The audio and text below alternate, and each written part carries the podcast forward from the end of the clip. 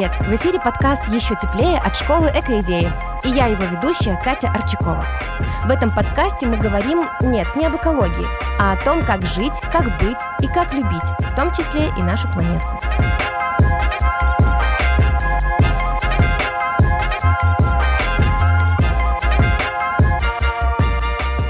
И сегодня у нас в гостях Ирина Кашпей. Ира работает менеджером природоохранного проекта для Беловежской пущи. Да. Вообще, о чем мы сегодня хотели бы поговорить, это о связи биоразнообразия и климата, биоразнообразия окружающей среды. И поэтому сегодня у нас такая гостья из природоохранного проекта. Мой логопед был бы горд, если бы он у меня был. Вот если бы тебя спросили, здравствуйте, Ирина, а вы вообще чем занимаетесь? Что бы ты ответила? Я занимаюсь охраной природы. Это значит, что ты стоишь на входе в лес и орешь. Проход закрыт. Да, со шлагбаумом. Так, какие у вас намерения для похода в лес? Вы проходите, а у вас какие охота? Нет, нет, пожалуйста. Конечно же, нет. А, у нас есть в организации несколько различных природоохранных проектов, и в одном из них работаю я. Угу. Точнее, в двух, но одна, один из них является моим основным. Я думаю, здесь важно начать немножко издалека и сказать, из чего состоит наш проект, из каких сторон. Потому что есть три основные стороны, которые, собственно, его осуществляют, угу. приводят его в жизнь. Это мы, как общественная организация Хоптушек Байскушины, которая непосредственно занимается его имплементацией, так сказать. Это Белэрская пуща, с которой мы в тесном сотрудничестве этим занимаемся, потому что, естественно, так как они являются землепользователями, ничего без их ведома не может быть сделано на этой территории. И это наш главный партнер Франкфуртское зоологическое общество, которое является донором и как понятно, спонсирует всю эту деятельность. Угу. Моя задача сделать так, чтобы все работало слаженно, хорошо, чтобы все эти три стороны между собой коммуницировали, и чтобы те задачи, которые ставит перед нами наш проект, они осуществлялись. Угу. То есть это и полевые работы, это и работа в офисе, это и коммуникация с людьми, много-много всего. То есть я свою работу часто сравниваю с собиранием пазла. То есть есть разные кусочки, разные эксперты в своих областях, люди, которые обладают теми или иными знаниями. И моё, вот моя работа заключается в том, чтобы собирать этот пазл и в итоге составить большую красивую картинку. Но, насколько я знаю, ты выполняешь не только, знаешь, такие организационно административные, что ли, функции, собирая всех. Ты сама обладаешь большими знаниями по природоохране, по биоразнообразию. И причем это такая детективная история, как это с тобой случилось. Я не знаю, насколько большими, мне всегда кажется, что их мало, и может быть больше и больше, особенно когда я общаюсь с экспертами в своих областях, той же там зоологии или ботаники. Mm-hmm. Я думаю, боже, я же вообще ничего не знаю, они так много всего знают, и поэтому мне очень интересно с ними общаться, интересно привлекать их для работы в нашем проекте. Mm-hmm. Вот. Но, конечно, какими-то общими знаниями для того, чтобы понимать хотя бы, что я делаю и кого мне нужно искать, я обладаю, и это является важной составляющей моей работы. Ну, чтобы вы понимали, вот Ира все как-то не хочет сама об этом рассказывать, а я вам расскажу, а я расскажу. А Ира просто вообще-то по профессии медик, да? Да, по первому образованию я врач. Да, и ты работала врачом. В общем, я закончила медицинский университет, а потом работала в научном институте. Со временем поняла, что эта работа не доставляет мне удовольствия, она не помогает мне становиться тем, кем я вижу, осуществлять свое предназначение в этой жизни. И поэтому я решила просто уйти в никуда Отработав по распределению, я подала заявление на увольнение и просто ушла в никуда. Мне не знала, чем я хочу заниматься, что я хочу делать, где я буду брать средства для существования, но мне настолько хотелось найти себя и делать то, чего я буду кайфовать каждый день, просыпаться каждое утро и бежать на работу, что я просто вот пошла и подумала, что Вселенная найдет ответ за меня. Я вот послала запрос, и она что-нибудь придумает. Так-так. Поэтому, по большому счету, так и вышло. Вселенная не подвела. Нет, Вселенная не подвела, к сожалению. К счастью. К счастью, Вселенная никогда не подводит, если ты имеешь сильное намерение и во что-то очень сильно веришь. И ты попала в природоохрану? Э, не сразу. Я по конкурсу прошла и попала в проект по защите окружающей среды и охране дикой природы в Италию. Уехала туда на год, этот год, мне кажется, изменилось все мое мировосприятие, вся моя жизнь. Я стала совершенно по-другому смотреть на то, чем я занимаюсь, на окружающих меня людей. И там пришло осознание того, что дикая природа — это то, что меня притягивает, то, чем мне хочется заниматься. Но я совершенно не знала, как туда попасть. И мне часто говорили люди, которые ездили на похожие программы, что когда ты вернешься, ты поймешь, что ты изменилась полностью, а твое окружение не изменилось никак. Угу, угу. И вот попав назад, вернувшись в эту атмосферу, очень тяжело сохранять такое бодрое состояние духа. Но тем не менее, меня держала вот эта цель, видение того, что я хочу заниматься тем, что делает меня счастливой. Я начала искать различные университеты, куда я могла бы поступить уже в магистратуру, потому что в том возрасте не хотелось начинать с нуля. Я начала подаваться в разные университеты, писать письма там в Италии, во Франции. И везде мне писали, что, извините, ваше медицинское образование не является базой для того, чтобы получить базу уже второе образование в биологической области. Поэтому, как бы, сори, начинайте с нуля. Но мне очень повезло, я нашла один вуз в Великобритании, в Эдинбурге, Эдинбургский университет, который написал мне а напишите-ка нам ваше нам мотивационное письмо, чтобы мы вот посмотрели и поверили вам или нет, и там подумали, какое решение насчет вас уже принять. Я помню, написала письмо, где выложила вот душу о том, что это мое, я решила, я вот шла к этому, да, принимая осознанное решение. И мне пришел ответ, да, окей, подавайтесь на программу. Ничего себе. Поступила, и вот с того времени, спустя три года в этом году я закончила, и надеюсь, что через месяц, если у меня все получится с визой и вот с документами на перелет, я полечу уже за своим дипломом. Параллельно с этим я работала в Ахое Птушек. То есть ты получишь диплом, и у тебя будет степень магистра да. по...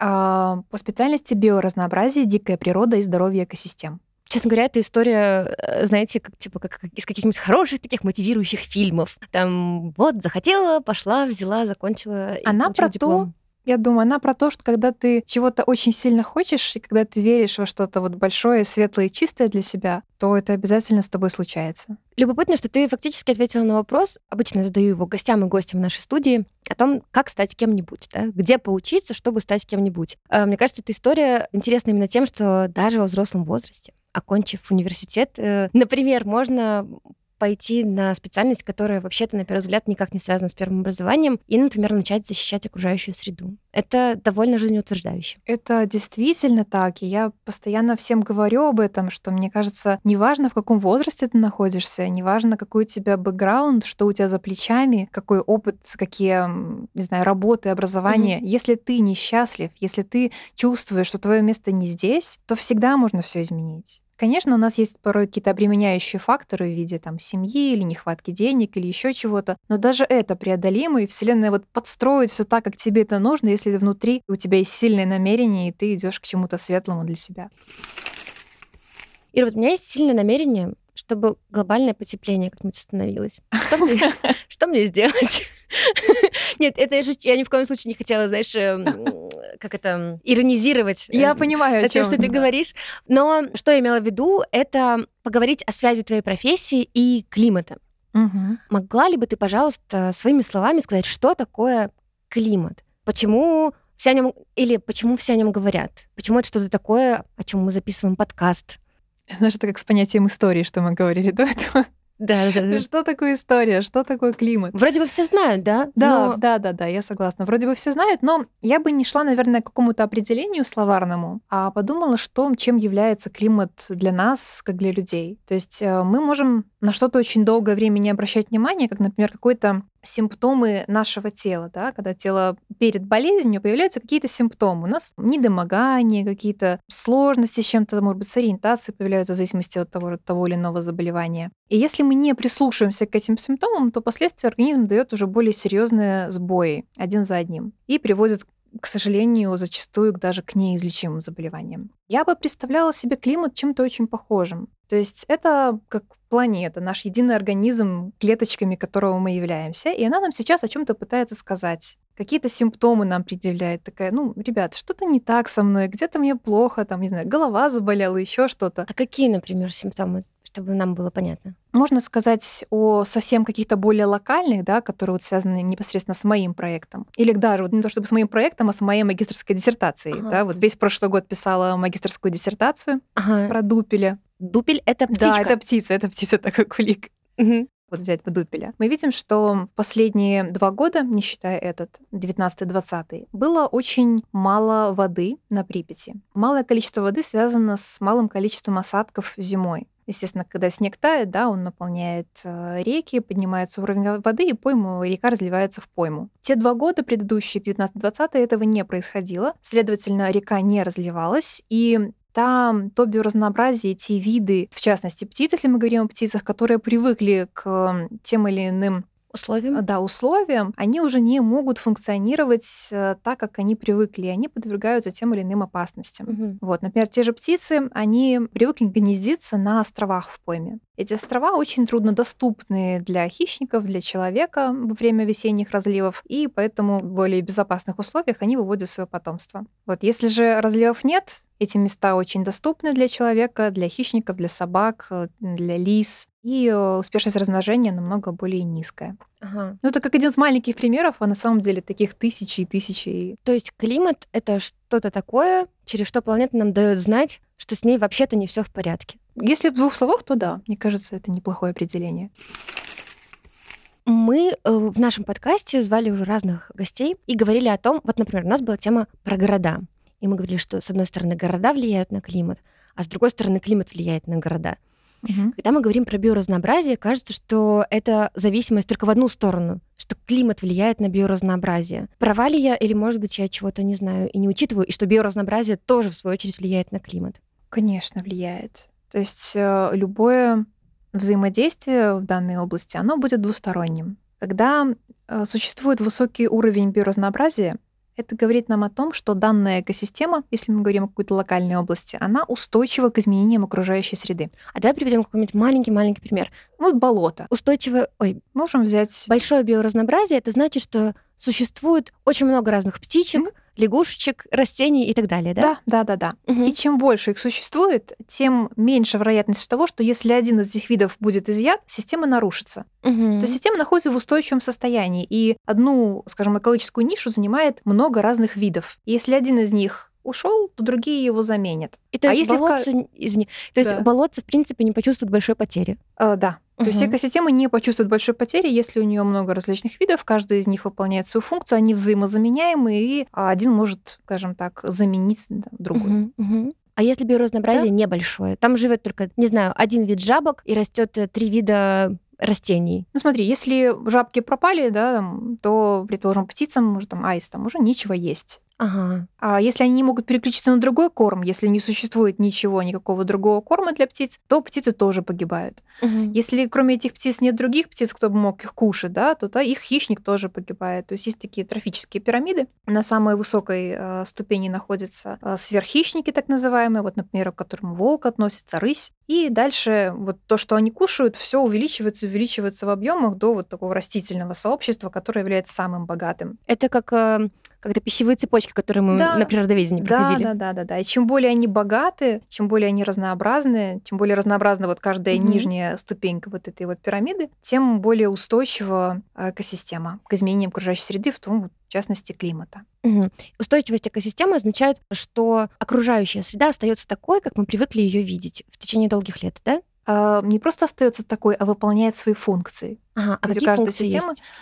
А, Если мы будем говорить про человека, ведь нам первую очередь важно, что же для нас все это, зачем нам это надо, Да, не да, просто какая-то природа, которая сама по себе там существует, то есть такое понятие, как экосистемные услуги. Ты, наверное, знаешь и слышала. И вот эта самая здоровая экосистема, она для нас производит элементарные экосистемные услуги, о которых мы часто не задумываемся, и которые не ценим. Но это наша чистая вода, это воздух чистый, которым мы дышим. Мгм. Вот это те материалы, которые мы используем для постройки своего жилища, например, даже древесина. Это экосистемные услуги, связанные с получением какого-то наслаждения, да, духовного обогащения, общаясь с природой. То есть есть разные виды экосистемных услуг. И это все, что мы получаем от природы, которая функционирует в своем здоровом состоянии. Ага, ага.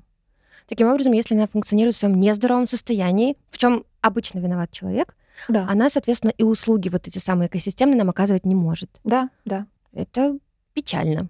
Есть даже отдельные программы, это очень сложно делать, но пытаются люди оценивать экосистемные услуги. Например, Мгм. сколько стоило бы нам, если бы не было этих деревьев, которые очищают воздух? Сколько стоило бы нам какие-то установки ставить, чтобы его очищать, или воду, например, тоже? Это очень сложно делается, но тем не менее работает и помогает людям посмотреть, что есть вещи, за которые они не платят, но, возможно, в будущем придется за них платить, если мы сейчас потеряем уникальные природные экосистемы, Мгм. которые выполняют их за нас.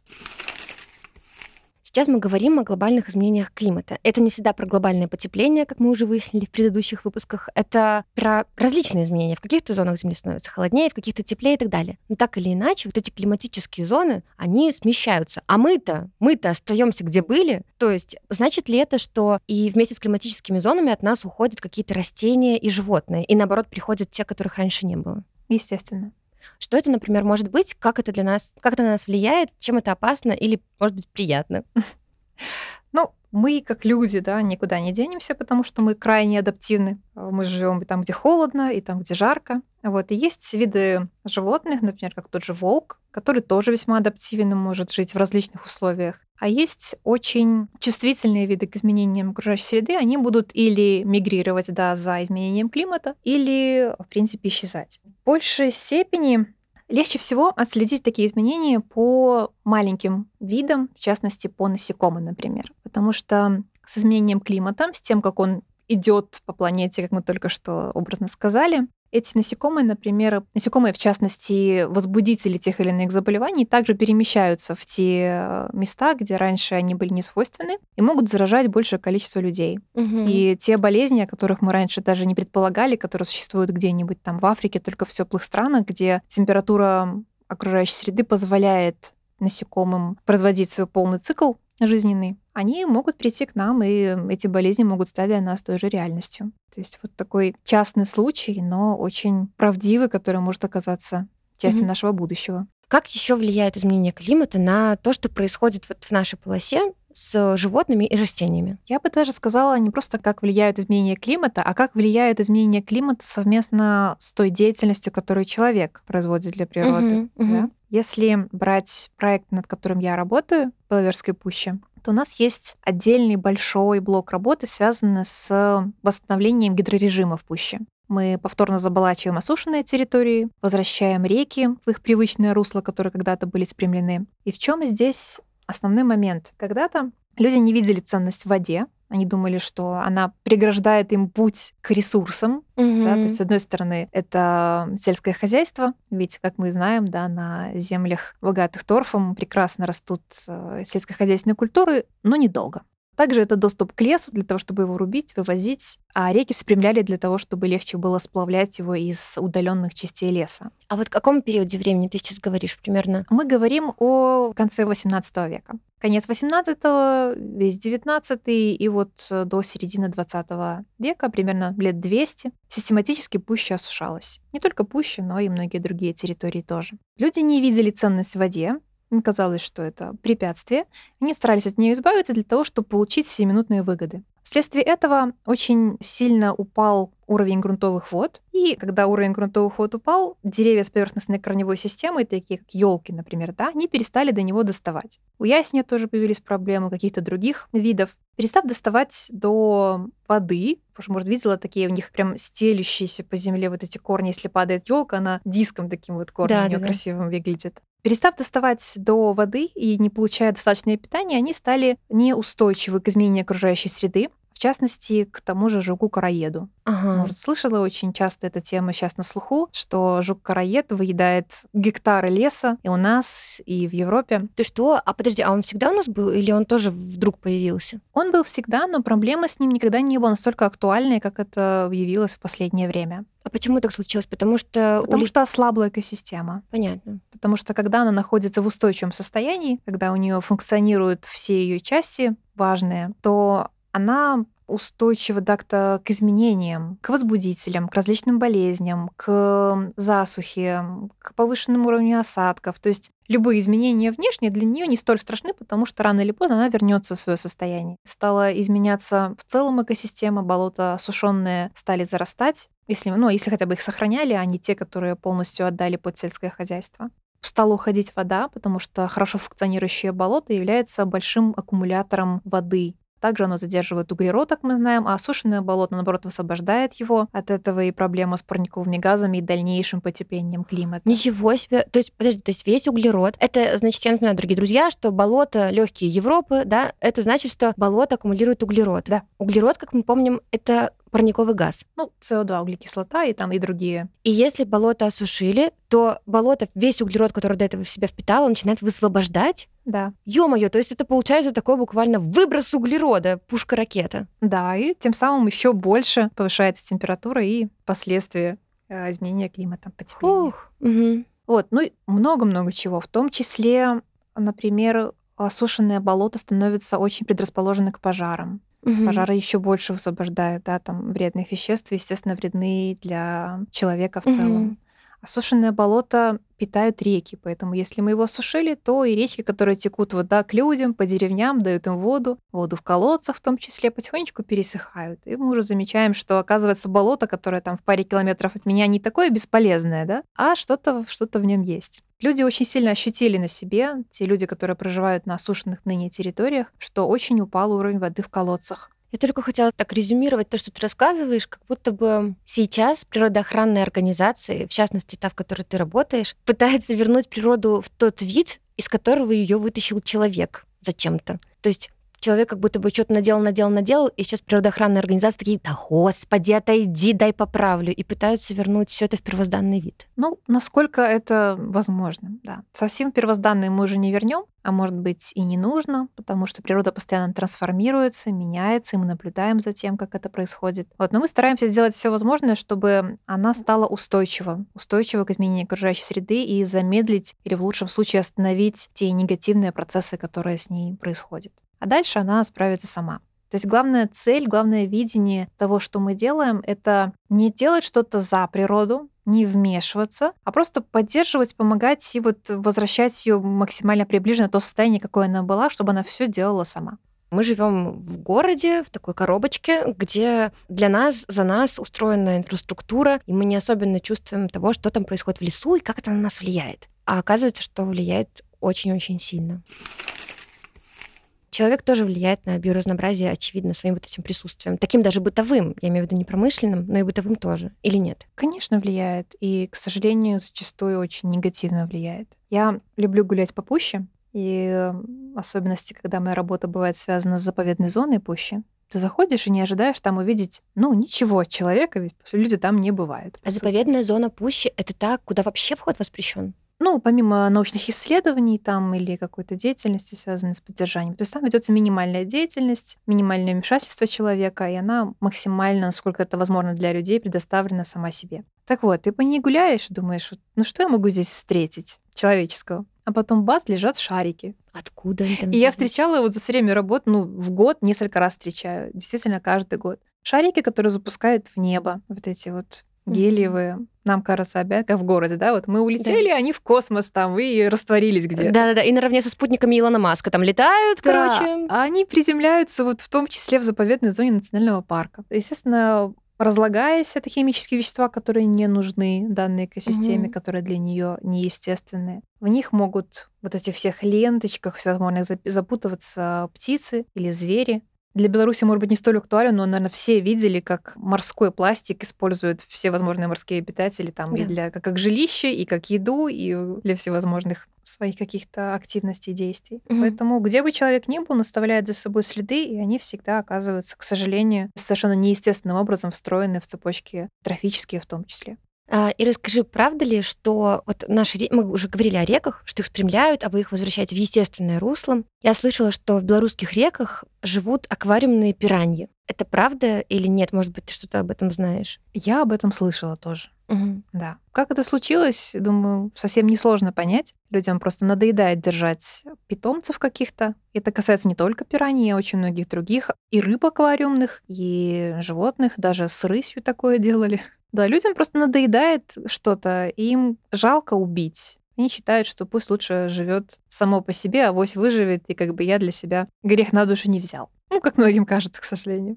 На самом деле это совсем не так, и у нас появляются инвазивные виды, которые не были здесь всегда, а которые завез человек или осознанно, или же бессознательно животное, может быть, сбежало, или опять стало ненужным, и человек просто его выпускает. Так у нас появились, по-моему, красноухие черепахи, кому-то надоели, они решили их выпустить. Так у нас появилась американская норка, В которая... дикой природе? Да, ее привезли сюда для пушнины. Вот она до такой степени развелась и настолько агрессивна, что она практически полностью или уже полностью подавила нашу местную европейскую норку. Если что, э, я вот сейчас вспомнила, что чтобы вы не думали, дорогие друзья, что там птички или енотики, так их легко уж там попрать. Они такие выносливые ребята. То есть действительно должны произойти довольно серьезные вещи, а, чтобы на них повлиять так сильно. Я помню, что какие-то кулики, это просто любопытный факт. Какие-то кулики совершают беспосадочный перелет докуда-то там до Африки, когда летят э, на зимовку. Я сейчас боюсь ошибиться в цифрах, но, по-моему, самый сейчас длительный беспосадочный перелет у малого веретенника что-то в районе 11 тысяч километров. То есть он летит там вроде бы с Аляски в Новую Зеландию без, без 11 тысяч километров. Друзья, это четверть земного экватора. Надо перепроверить. Я не уверена в цифре, но вроде бы примерно такое, да. Слушай, а как он летит беспосадочно? Без перерыва на обед и секс? Вот они спят в полете. Спят в полете. Да. Одна часть мозга отключается, как у дельфинов тоже, знаешь, они же не такие дельфины. Плыву-плыву, посплю, упал на дно, поспал. Нет.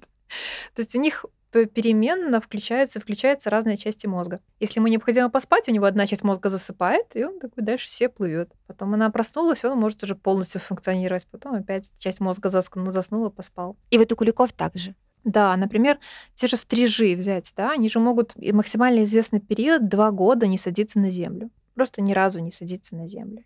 А так в среднем где-то ну, месяцев 9 они не садятся, они садятся только для разведения потомства. Вот это они, конечно, неугомонные. То есть они спят в полете, едят в полете, спариваются в полете. Если плохая погода, они могут там улететь э, далеко-далеко, где хорошая погода. Это поразительно. Ну, такие, короче, активные ребята. Да, то есть мы думаем, что полет это некое постоянное вот действие, работа, и нам необходимо было бы от него отдыхать. Для птицы, конечно, это тоже трата постоянного ресурса, но они относятся к нему немножко по-другому. Вот стрижи, они подъедают все время в полете, а кулики запасают такое достаточное количество жира для того, чтобы его хватило на вот эти несколько дней. Они не едят в полете? Периода. Нет.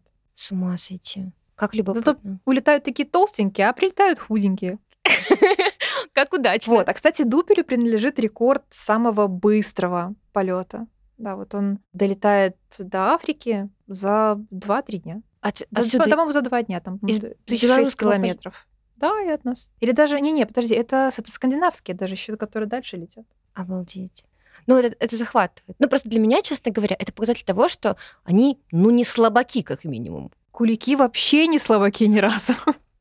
Очень-очень много рекордов принадлежит куликам. Вот что меня удивляет и обескураживает, что животные, их вообще-то не так просто, да, куда там сместить. И не так просто, наверное, заставить их откуда-нибудь с какой-нибудь территории уйти. Но человеку и климату это удается сделать. Ну смотри, если есть такое понятие экологических коридоров. А что это? Это значит, что разные природные территории связаны между собой коридорами, чтобы животные могли перемещаться. Вот есть один mm. лес, да, есть другой лес. Животные, ну, скорее всего, перейти не может, если между ними город находится, да, там или ага. что-то еще. Ну, не кто-то может, кто-то нет. И тогда они становятся, оказываются изолированными вот в этом лесу, предположим, в котором они живут. Поэтому важно, чтобы между разными природными территориями существовали так называемые экологические коридоры, в котором животные могут перемещаться. И вот, скажем, живут они в лесу. Постепенно меняется, меняется климат, уходит наверх потепление. А если животному некуда дальше идти? Если там выше нету его места обитания, которые бы ему подходили.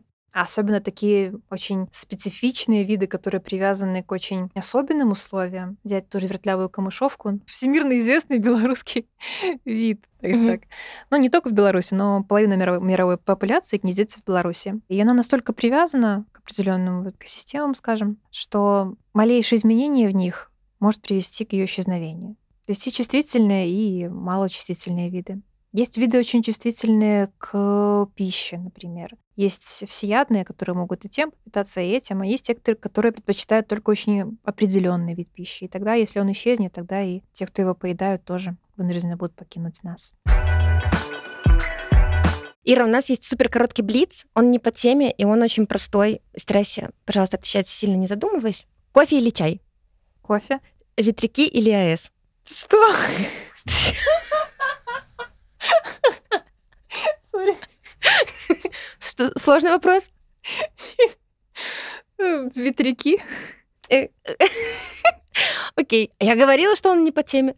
Э, горы или море? И то, и другое. Ну, так тоже можно, окей. Велик или метро? Велик. Авокадо или яблоки? Авокадо. А коты или собаки? Коты. Дыня или арбуз? Арбуз. А, натуральная кожа или текстиль? Текстиль. Бороться или смириться? Смириться. О. А можешь сказать почему? Потому что смирение для меня является очень важным понятием. Я действительно вкладываю в него смысл. Потому что мы думаем, что бороться с чем-то, да, это более правильно зачастую, да, что вот не останавливайся, ляка, ну, лежи в направлении цели, что-то Это делай. особенно в экологической сфере, мне кажется, такое очень. Знаешь, все время приходится с чем-то бороться. Вот, Да, за что-то бороться. борьба, в моем понимании, она не приводит к чему-то, к созиданию. Любая борьба приводит к разрушению.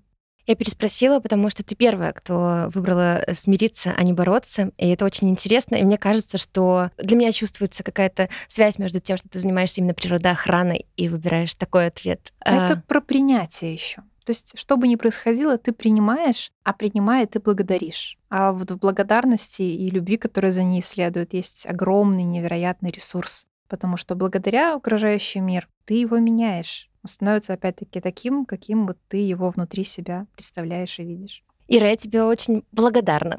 Я тебе очень за разговор и, в частности, за последнее размышление. Оно позволяет э, шире и глубже посмотреть на то, как мы живем э, с природой и в природе, обращаемся с ней, а также как мы существуем с нашим климатом.